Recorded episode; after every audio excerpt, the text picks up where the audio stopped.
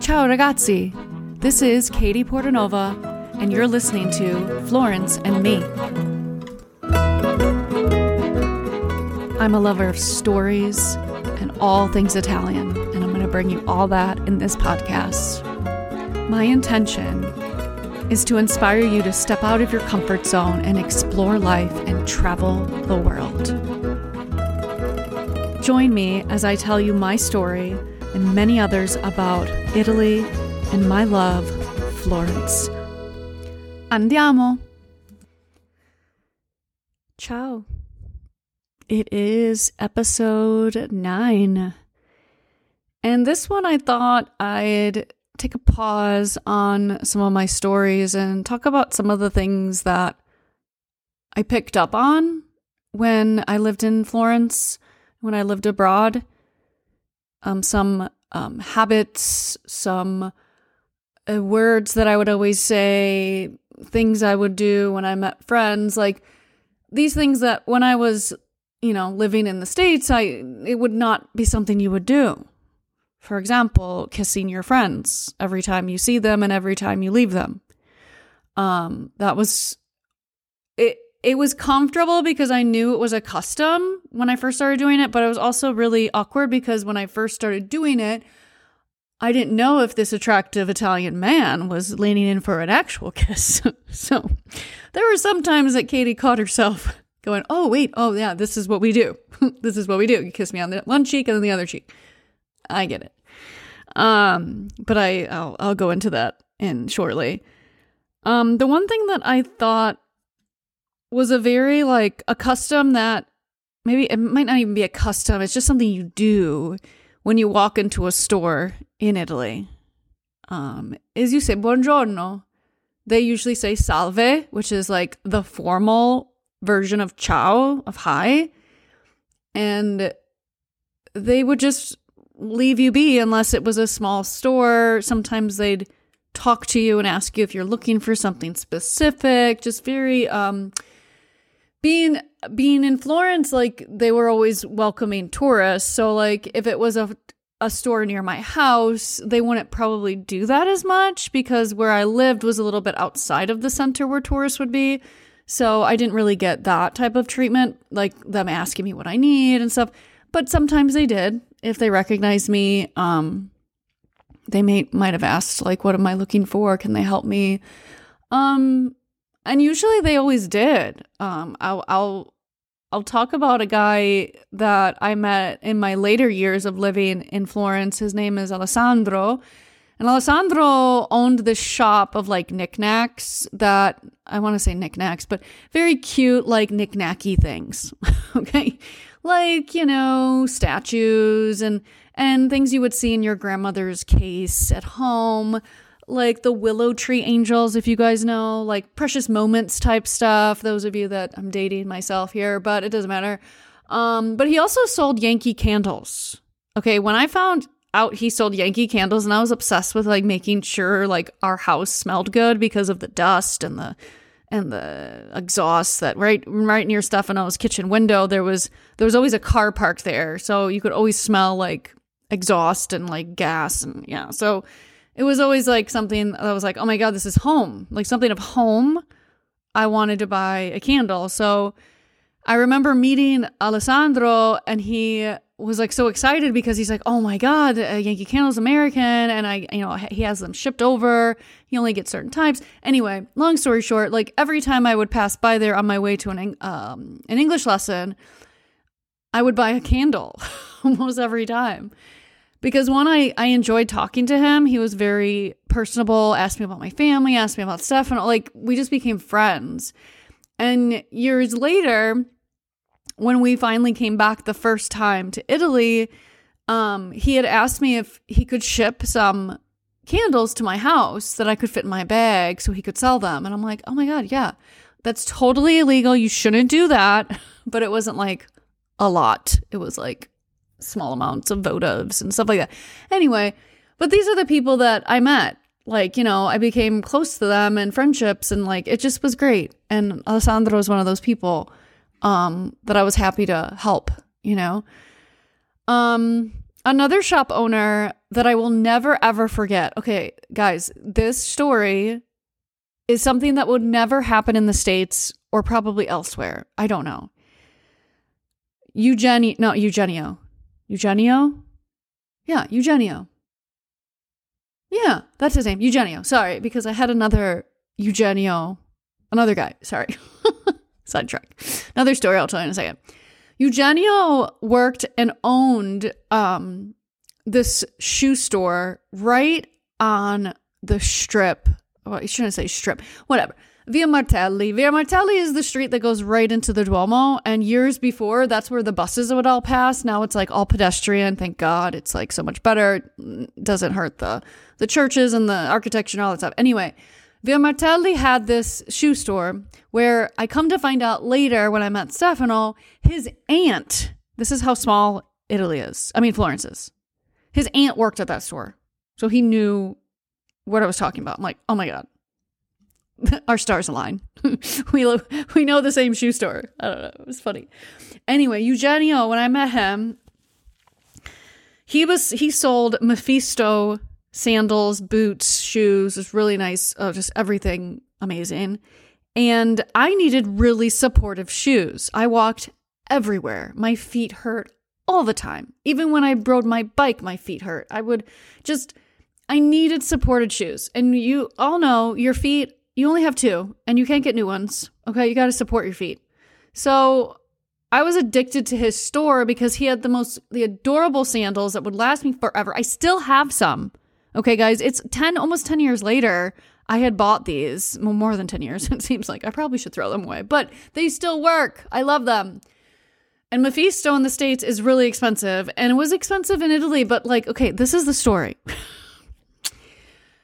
Every time I would go in there, I'd be like, okay, Eugenio, I need this shoe. And he'd show me all these different shoes because he wanted me to make sure I liked them and I really liked them. And he was so nice. He called me Chickagese, as a lot of guys did, like a lot of store shop owners did. I loved that. Chickagese from Chicago. And there was this one time I really loved these boots, and I still have these boots. I still have both of the boots that I bought from him. Again, probably should get rid of them, but they still work. I love them.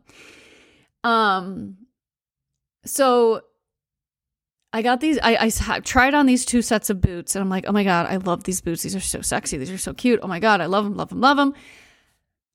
And I'm like, Eugenio, I don't have enough cash to pay you for both. Let me just buy this one. And he's like, and he's like, oh my God, just take them. I'm like, what?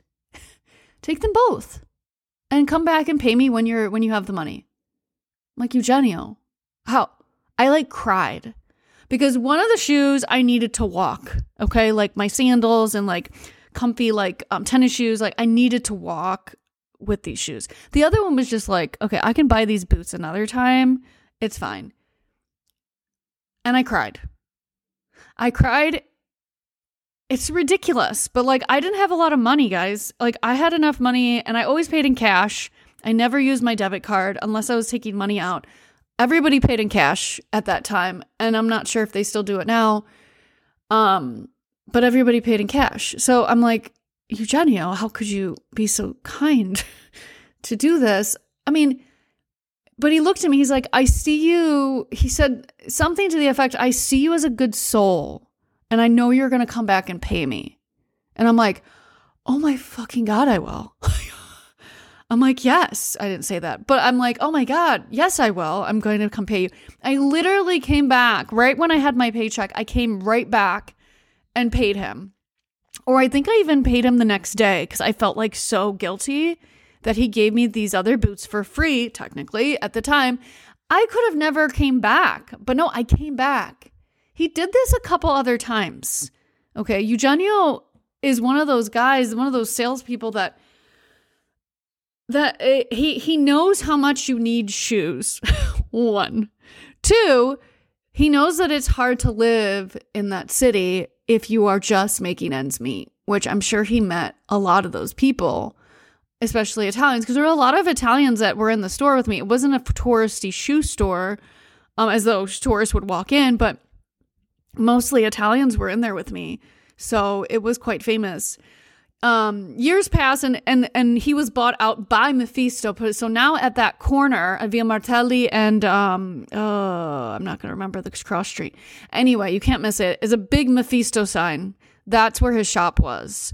And it's actually right down the street to where now is Eataly, which is ridiculous, but Eataly is in Italy. And those of you that know what Eataly is, in Chicago, there's this huge pavilion, like three story store of Eataly, which is like all things Italian wine, cheese, uh, meat, a restaurant, um, Nutella bar, like all this stuff. So it's just kind of ridiculous that it's there, but because we're in Italy, and why would you go there if you're in Italy and you're going to buy wine from that store and not somewhere else?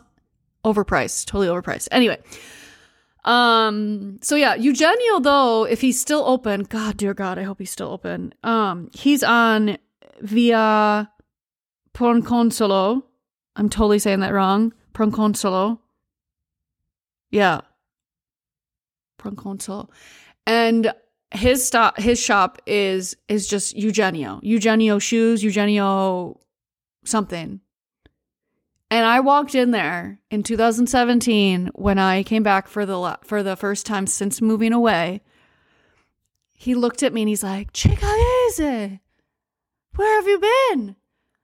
And I'm like, I like almost cried. I'm like, I moved back, and he's like, "Oh, I was wondering where you were," and oh, he's like, "Do you need any shoes?"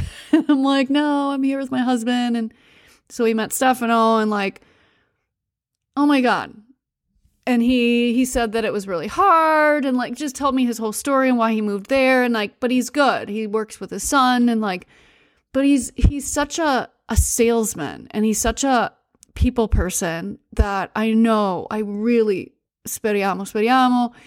I really hope that he's still there cuz he is amazing. And he spoke a little he understood English he didn't speak it but he probably speaks it now maybe. I don't know.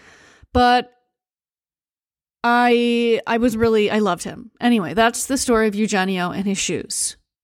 Is my favorite story because I talk about I whenever I think of those shoes, I think of him and I think of him giving me free shoes and me paying him back, obviously, but very very an amazing man. These are the people that I met when I lived there. Um and so saying buongiorno was what where I was leading to. Saying buongiorno when you come in and people asking you, yeah. And then leaving, when you leave, I would always say grazie. Grazie. Thank you for offering me your beautiful shop, even if I didn't buy anything. But thank you for being of service and being there. And in in the in the states, you don't you don't nobody does that. Nobody says. I mean, yeah, they say hey maybe, but they never say you know thanks as they leave. But Italians were always very like grateful that you even said thanks and not just leave. I don't know. It was a weird. I felt I felt a really not a weird like um a good energy exchange with people when I would come in, give a smile, buongiorno, ah buongiorno, come va, no, no, no. and then when I left and I said, eh, grazie, grazie, buona giornata, you know, it just was like I appreciate you, you appreciate me as a consumer, and it's just that exchange. I I miss that. I miss that. Um, and I miss the way I used to walk into stores and just kind of like mosey, browse, and not really have anything in mind necessarily. But recently, let's see, it was 2019 when my sister got married. I was walking around Florence by myself waiting for Stefano and I was waiting for a friend, I think. And I went into this tea shop that I used to go to with my friend Lexi um, near um, Palazzo Pitti. And it's like right on the edge of the square of Palazzo Pitti. And it, these two ladies that work there are just like fantabulous. Like they're just sweethearts. And they still remember me. Fuck. Like I walked in and she's like, Lexi's friend. I'm like, yeah, Katie. She's like, yes, you like all of our stuff on Facebook. Like, I still follow them. They're just amazing ladies. They have so much knowledge about tea. At the time, I was having, um, I believe this was after Emmy's wedding, and I had a really, I had really bad bronchitis. And I had gotten, of course, this is June. It's horrible to be sick when it's summer. And I told them my like symptoms and stuff. And she's like, oh my God, this is the tea for you. And I bought it. And I'm like, like that type of customer service. I like wasn't in the market for tea. I still have the tea. But I was just like, oh my God, I love her. and they're just gorgeous women. They were just fabulous. Oh my God, fantabulous. I like the word fantabulous.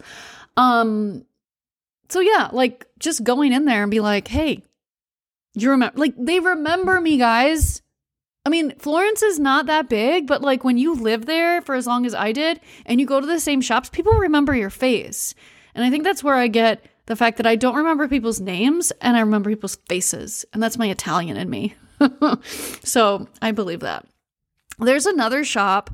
Um, well, the shop of the name of that shop, if you want to go there, is Oro Nero, Oro Nero, um, Te or something like that. And it's right, you can't miss it if you're looking at from if you're standing at the door of the Palazzo Pitti, you look you you're gonna go towards your um your left.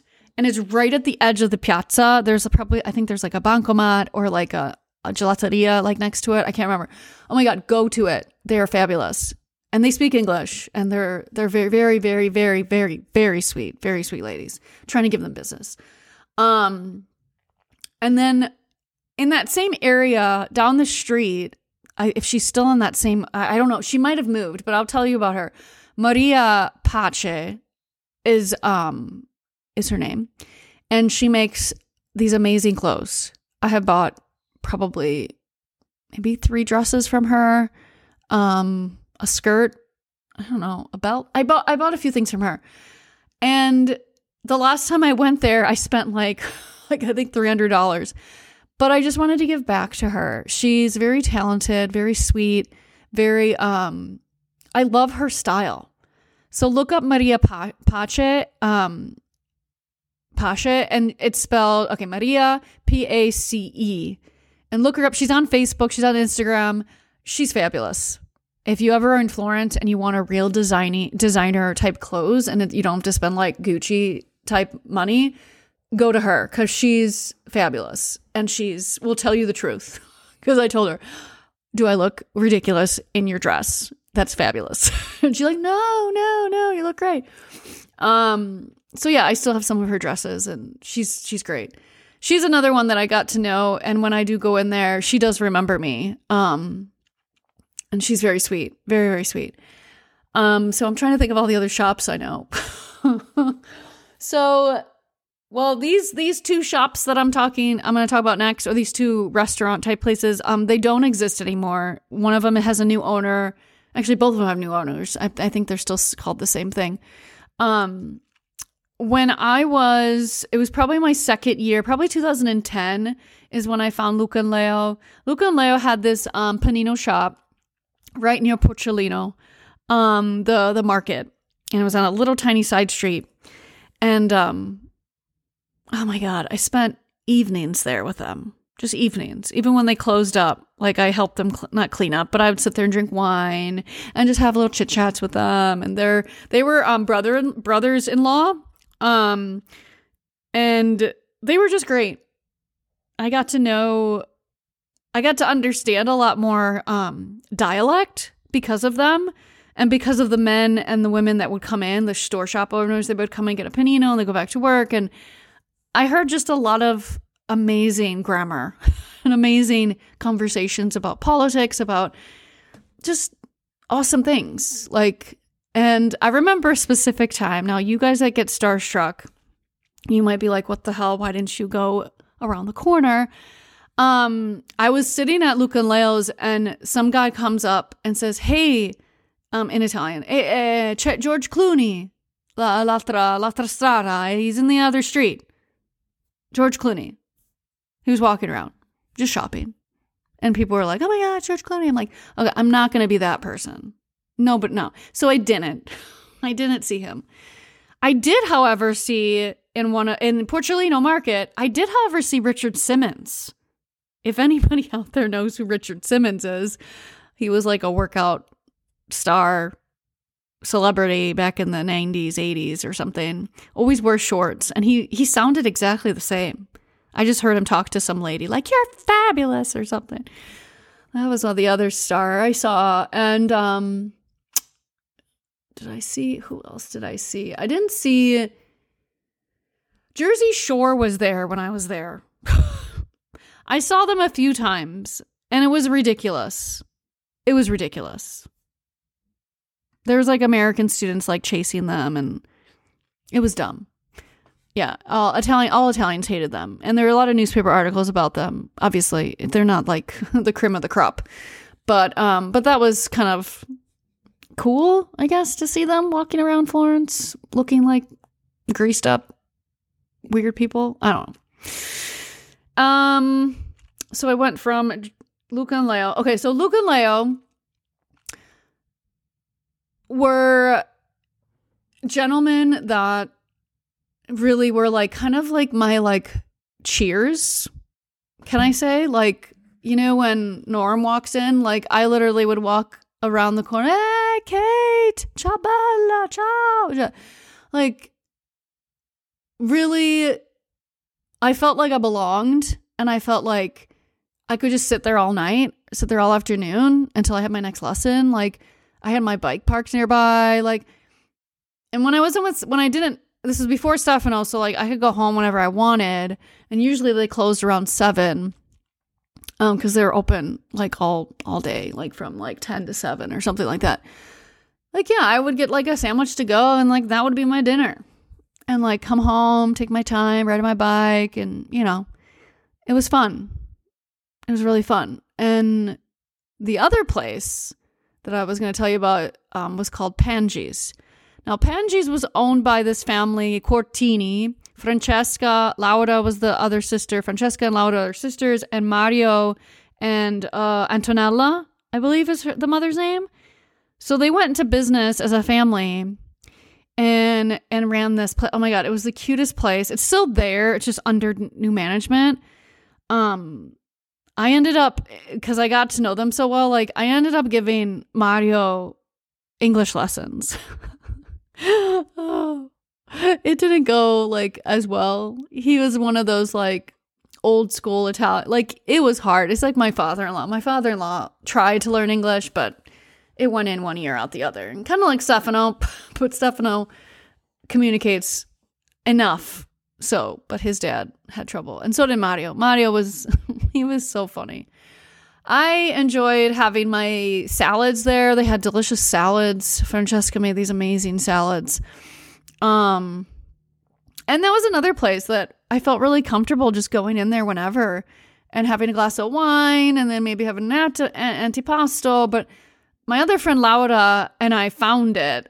We went there for dinner one night and we just fell in love with it. And we talked to the girls there and like they were just like, we just became friends immediately, guys. Like it was just great. And when you find those places in a in a in a foreign city, you're just like, "Oh my god, I fucking belong." Like these are amazing people and I'm just so grateful. I'm grateful that I had had happened upon this or that Laura took me to it and like it's just it was just made my whole experience there for four years four and a half years and even longer like i've been there for so many times it made it so special and that's how Joshua Tree, you know, became my place. I just had places I knew I could go and I would be comfortable there and I don't I'm not to be harassed by weirdos like, you know, I mean cuz women do get like catcalled in Italy if you haven't been there. Yeah, be prepared. Um but usually those aren't Italians, I'll be honest. There's sometimes they're Italians, but sometimes they're Moroccan or Albanian. But uh, again, not that there's anything wrong with that, but I'm just saying not all Italians are catcalling you. And like I think I told you in the first episode, maybe I didn't because I didn't really talk about, well, no, I talked about school. When we would go to clubs and stuff, which I don't think, no, I don't think I told you guys this the first episode. When we would go to like Space Electronic or Andromeda, which doesn't exist anymore, um, like there were guys that spoke Italian there, but we come to find out that, you know, and we need to realize, open your freaking eyes, Katie, they were not Italian. They were Moroccan, most of them, and Albanian. Again, nothing wrong with that, but I'm just saying, like, that when when you're a tourist or when you're a student, if any students, study abroad students, are listening to this before they go abroad, whenever they can, just be aware when you're in Italy, just because they speak Italian does not mean they're Italian. So if you have a bad experience with somebody that spoke Italian, odds are that they're probably not Italian of Italian descent. They just live there. They've lived there so long that they sound Italian. And when you are a tourist and when you are a student, you don't know the difference. You can't hear the accent. When I lived there, I heard the accent. I could see, you know, it, it, how they looked. I could tell if they were Moroccan, Albanian, um, Egyptian, uh, Syrian. Like they they all have similar looks that you could assume that they're Italian, but they're not. And again, I'm not saying that any of those races, any of those ethnicities are um, are violent or are um, aggressive, but some of them are. some of the men are, and that is like for a while, like after I was when I was living there too, but after um I left and I wasn't a student anymore, I remember hearing stories about uh, you know American girls getting attacked by or getting raped by you know uh, Moroccans or Albanians or whatever when they're in the club and they're maybe doing drugs and like whatever. Again, not their fault as women, but just watch who you're with. Be aware of the people around you and just don't let get your own drinks. get your girlfriends to get you drinks or your guy friends or whatever, but just a little disclaimer because it is it can be a scary place if you don't know if you're not confident enough to know that if you're not confident I'll just say that. If you're not confident and you're not aware, be aware. Be aware of your surroundings. Um okay, so those are those are some of the places um I'll talk about Joshua Tree another time. Um I've talked about it a lot, so it's okay. Maybe I'll talk about it again. Um, the other thing that I picked up on, and I, t- I, I alluded to this at the beginning, is um, the um, the initial. Sorry, what is the word? Salutare. When you when you say hi to somebody, your friends or family, or yeah, it, it, the kissing of the cheeks. Okay, so it's usually, I think it's right then left, or left then right. I think it's right. You go to their right. I don't know. Anyway, this was like foreign to me when I was a student. And the guys I was students, like my other students, uh, the other guys that studied with me at study abroad, they were totally against it, obviously, because they're men and they're like, oh, masculine. We don't do that, blah, blah, blah, blah, whatever. I, on the other hand, like I said at the beginning, I didn't understand at first that that was a custom or that was something you did to say hello and say goodbye. And usually for guys, and I'll be specific because not all guys are kissing their guy friends on the cheeks. They're kind of going cheek to cheek. And but there are some guys that, you know, give not like wet kisses or like, yeah, that's not slobbery, but you know, it's just a it's just a gesture of like, okay, hi, how are you doing? But yeah, and and the same thing with girls. Like, I'll be honest. So my friend Simone, like when he would kiss me hello and goodbye, like it wasn't really a kiss. It was more like a cheek to cheek. So I think I should just stop saying kissing because it really is a cheek to cheek kind of salutation instead of a kiss. Yeah. But that became like the norm. Well, that is the norm, obviously, if you live there. So I I remember coming back and I remember being like like I was missing something. When I moved back in 2013, like I was missing out on that interaction. Like something was wrong if I didn't kiss somebody hello and goodbye. It was wrong. And I couldn't understand I couldn't put my finger on it until I realized I'm like, "Oh, that's right. You guys don't do that." it's not comfortable. It's not except it's not it's not a norm. And God, I freaking miss that. I miss that connection with somebody else. And it's not just like being with Stefano. Like, obviously, it's different when you're with a partner, but like, I miss that. I felt like my friends, my friendships were a lot stronger and meaningful because of that. Is that weird? Is that weird to say? I don't know. Because obviously now with the pandemic, you know, nobody's kissing anybody or hand, holding hands at all, but or shaking hands, but I I truly hope that that custom isn't lost when everything is is safe. Let's put it that way, safe. I'm not going to say normal. I miss it. I miss it a lot. And um yeah. Um and the other the next thing I'll talk about so I was I mentioned this before. I was a a big tomboy like when I was growing up. I played on um, a co-ed soccer team for many years and I had a lot of guy friends. A lot of guy friends. And I think the reason why I had guy friends is because they're just easier. They eh, there wasn't always there wasn't cattiness, there wasn't petty bullshit of like I don't know, what girls do.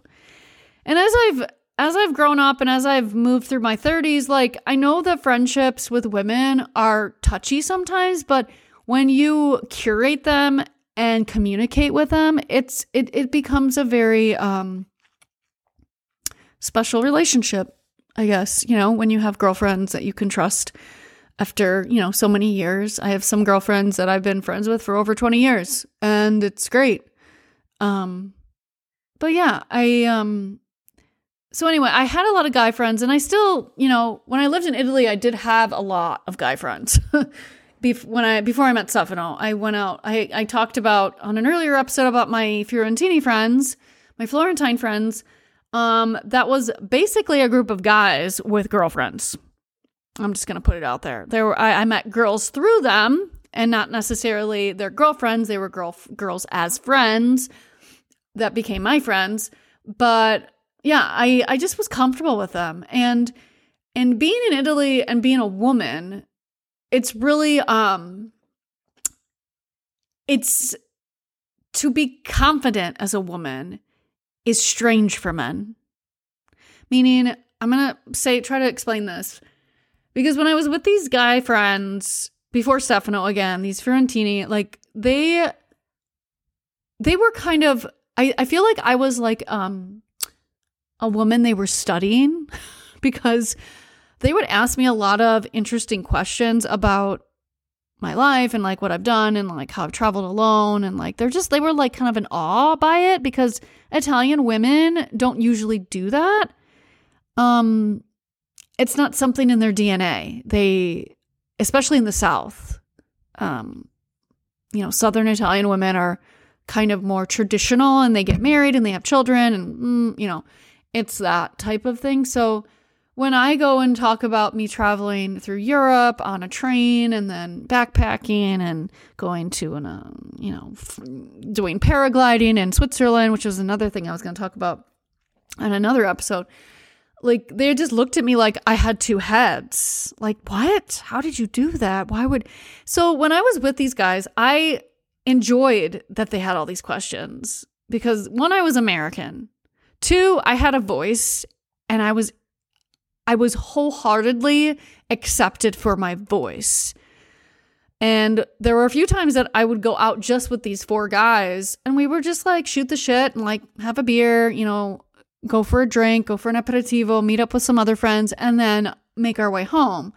And it was nothing sexual. It was nothing like I wasn't well, I was one into one of the guys on a side note, but in the end, like I was like mostly just being there as a friend, and we just had conversations, communications, talked about things, and it was it was great. And I learned through that relationship, those relationships, and also then when I worked for the Carabinieri, and like I was a confident woman that these men were like flabbergasted by, and also some of them were enticed by.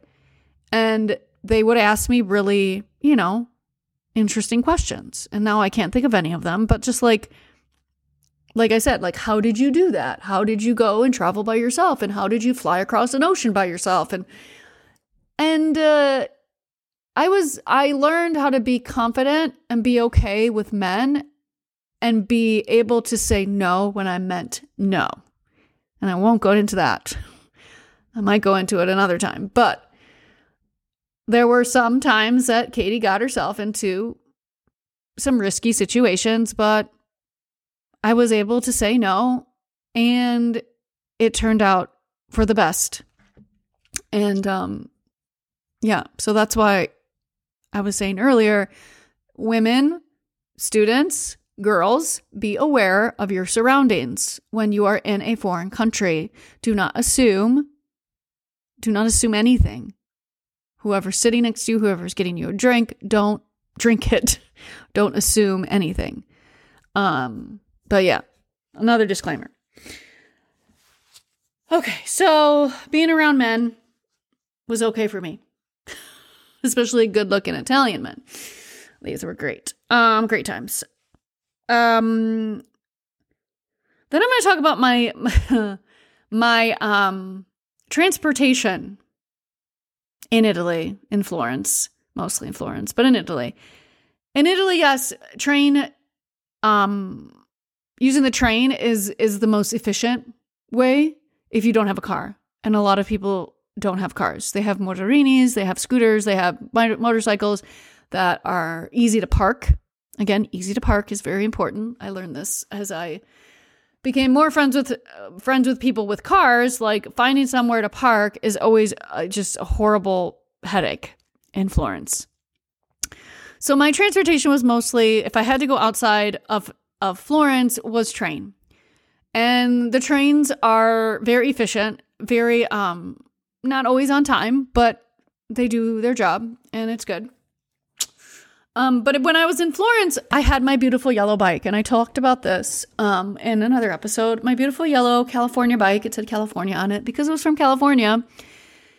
And I had an adorable basket, um, a very comfy seat, gear changes. I had a little bell. It was beautiful. Oh, my yellow bike. I think I called her Sole, my sunshine. She was beautiful.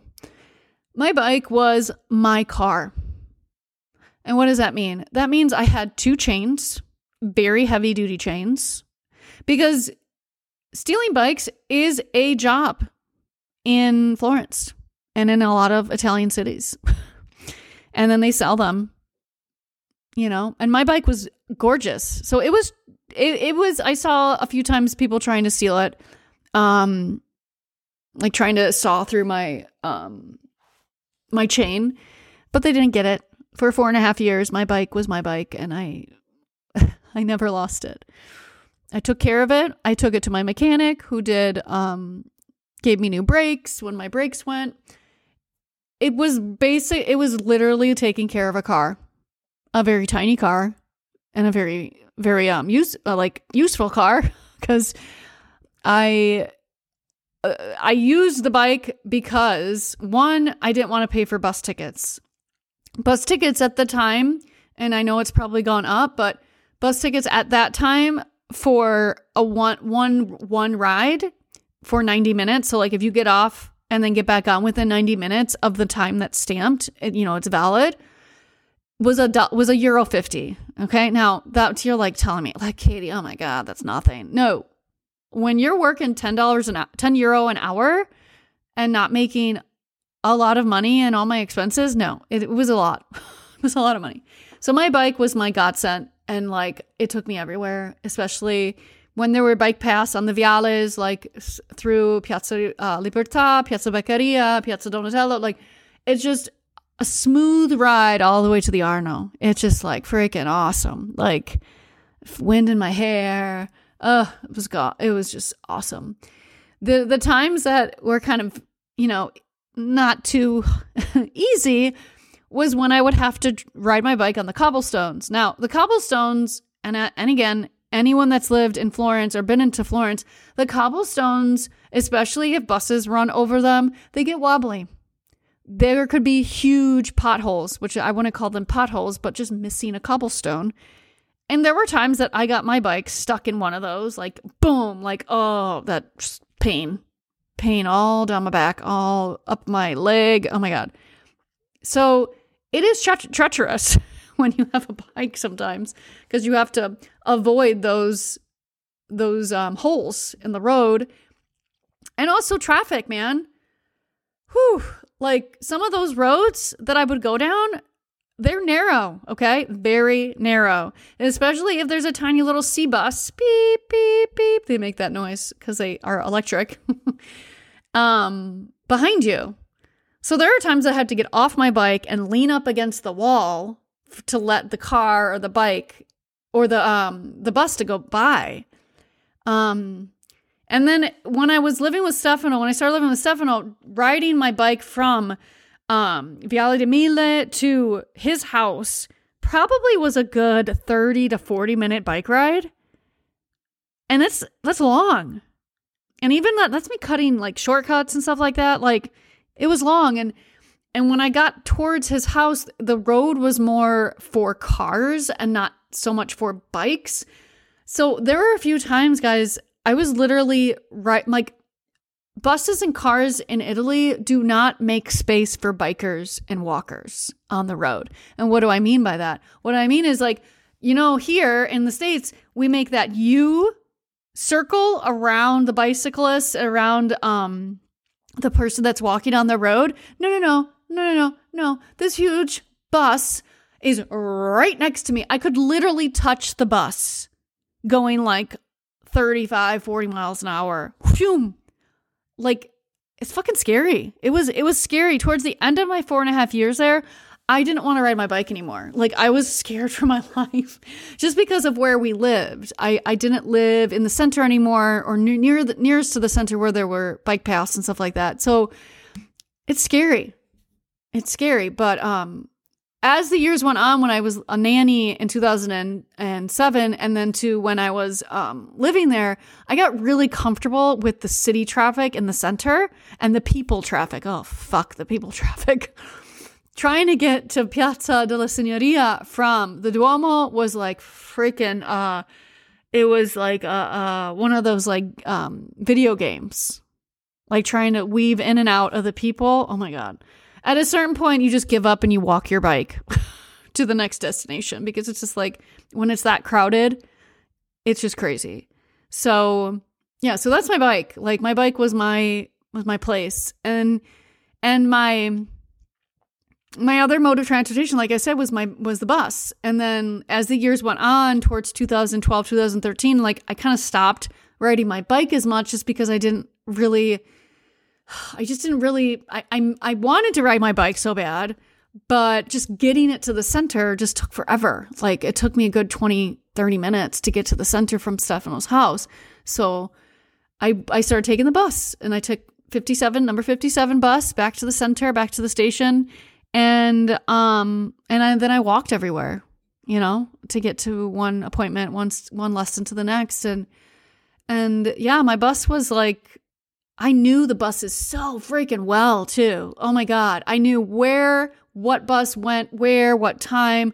I had an app for it, so like I couldn't, you know, see if the 57 was there. Like it was getting a lot of um more technology. They were getting more tech savvy um regarding the bus system and regarding like buying tickets every like I was buying tickets through my through an SMS, through a text message. So it was like it was awesome by the time I left cuz I knew everything. I knew where number 6 went. I knew where number 8 went. Where all, I mean, I just all of that and Stefano would like look at me going like how do you know all that? Like because I have to know where these buses go in case I get stuck. You know, I know I can take number 8 to San Marco to pick up this this number to go to this place like I was freaking the queen of buses. Like all my friends would ask me, like, which bus is this? I'm like, okay, we'll take this bus here to get to this piazza to this piazza. I I pride myself on that. And even to this day, if I can think back hard enough, and if they didn't change the bus schedules, I could probably tell you exactly where all the buses went. Um, and still go, to be honest. Um, because I've taken them all. I've taken every single number, I think, that go through the center, around the center and stuff. So, um, and, um, the I have last two things I'm going to talk about. This one's going a little long today, but um the one thing I really miss, I really really miss about living in Florence is the fact that time kind of stood still whenever you were with somebody or having a meal or taking a walk. Like, I don't remember rushing a lot at all. Like, yeah, to get to my lessons and stuff like that. But even then, like, a lot of my students were always late. like, I mean, I, I, I, I do pride myself on being punctual and being on time, but there were certain times that I was waiting around for my students, but I was okay with that because they're Italian and time is is just a guideline, is a suggestion to be someplace. But um with with this no rushing thing and and the one person that I felt complete and utter presence with was one of my is one of my best friends Pasquale and I, I haven't I talked a little bit about him I think last episode um about the number 8 he is one of those people that makes you think but also makes you just sit in the presence of being human he posed questions to me that made me think and made me kind of rush to answer. And he's like, no, no, no, no, take your time. Think about it. I'm like, oh, okay, I can do that. I don't have to tell you right now. And with him, I had a lot of adventures with him. And it was basically just living and being present and not looking at a phone, not looking at a screen. Like we were in nature. We went to this uh he, we call it the Fiume, the the river in Firenzuola, north of the center, north of Florence. And there was this natural river that people would go to in the summer, especially if you couldn't get to the seaside and and it was just like I feel like it was just like a river or like a hot spring, not a hot spring, like a I don't know, just something it was natural. It wasn't something man-made. But it was it was it was awesome. It was um we like pack a lunch. We go take a it was like an maybe an hour and a half drive north. He would borrow his brother's car and we just talk and have like you know, real conversations and I'd I'd always of course be talking about a guy I was interested in. I always remember doing that. And him never judging me. He never judged me. And never said, "Katie, will you stop fucking talking about guys and blah blah blah." No. He would he would listen and he would be present and he would always pose other questions. he never would answer me directly and um, he just gave me things to think about. And he was very, he's very animated and he's very, he's just very special. I could cry because I haven't seen him in so long, but he's well. He's still good. He, he's he's actually right now he's in Basilicata where he's from and taking care of his parents during the pandemic. His parents are still alive. Yes. I'm not going to tell you how old he is, but he's definitely in his 50s. but I don't even remember how old he is, but and then the last thing I'll talk about is I didn't get a smartphone until I think 2012 is when Stefano and I I kind of coerced him to get the 4S um when I was dating him and um and I miss that. I miss having a flip phone. I'll be honest. I am very addicted to my phone as most of you are, do not lie. And I miss not having to keep looking at my phone. I miss just checking my email when I get home. or even checking Facebook. At the time I still had Facebook. Like, you know, I still had I had Facebook. Um or checking anything when you got home and your phone was a phone to text or call. That's it. I'm I'm grateful that I lived through a time without a smartphone. I'm so grateful because it allowed me to live and it allowed me to be present with the people around me because I wasn't addicted to looking at my phone. Even when I would get text messages, my phone was always on vibrate and it still is to this day. um, I now have an Apple Watch and I kind of regret it only because I don't really want to know things. But anyway, but I think my my my my conclusion to this episode is is that we need to be more present. And what I learned by living abroad and and being with these people that became my friends, like if you're not present, you're not living. You're just on autopilot. And I'm grateful that I met friends like that. And I'm grateful that I met friends that appreciated being human and appreciated being present and doing things in the moment and actually having fucking conversations and not being drawn to your phone because your husband's calling or your boyfriend's calling or you know or you got a an alert for a work email. I don't know. Just whatever it might be. Like I'm just so grateful.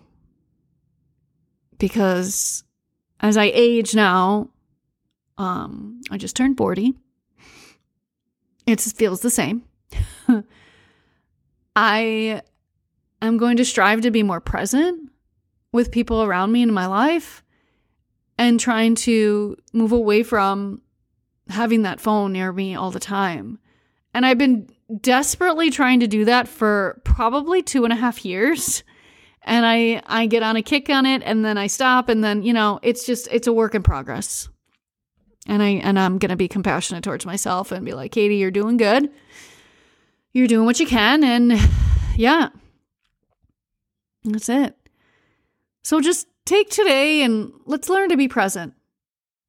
Be present with your children, with your with your parents, with your grandparents, with your colleagues. Um put your phone down. And just understand that this moment right now, that's it, it's gone. You know, enjoy the time that you have. Because like I told my friends who asked me like how does it feel? You're 40 i'm like i am grateful i'm alive. Punto basta. Like a lot of people don't live to this age.